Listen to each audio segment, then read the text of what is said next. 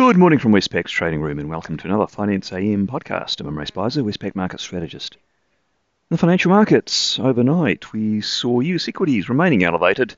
Uh, they are on track for possibly a fresh closing record high, and they have been helped by expectations that the Fed statement this week uh, will remain accommodative for risky assets.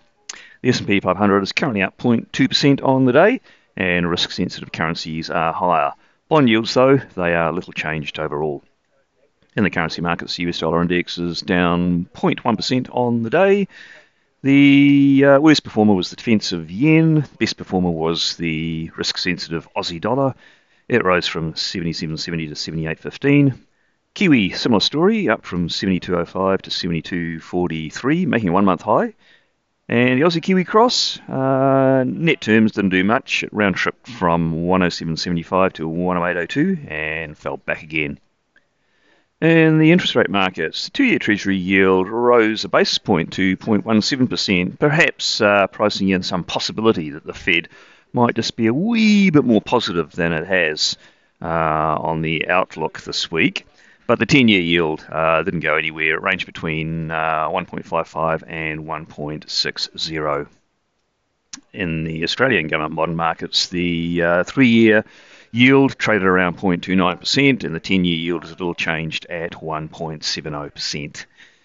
In commodities, Brent crude oil uh, slipped a tad, down 0.5%. Copper had a good rise, up 2.4% to a 10 year high possibly uh, fueled by those uh, large infrastructure plans from President Biden of the US.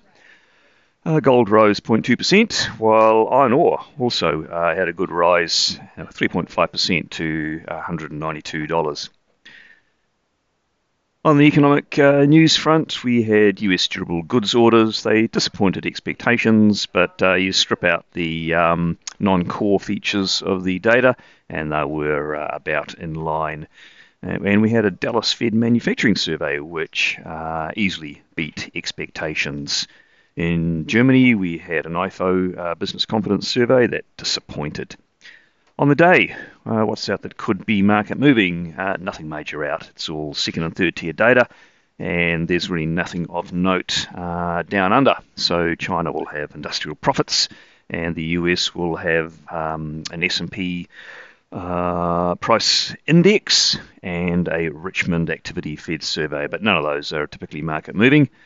So with that, I'll uh, sign off for today and look forward to speaking again tomorrow morning.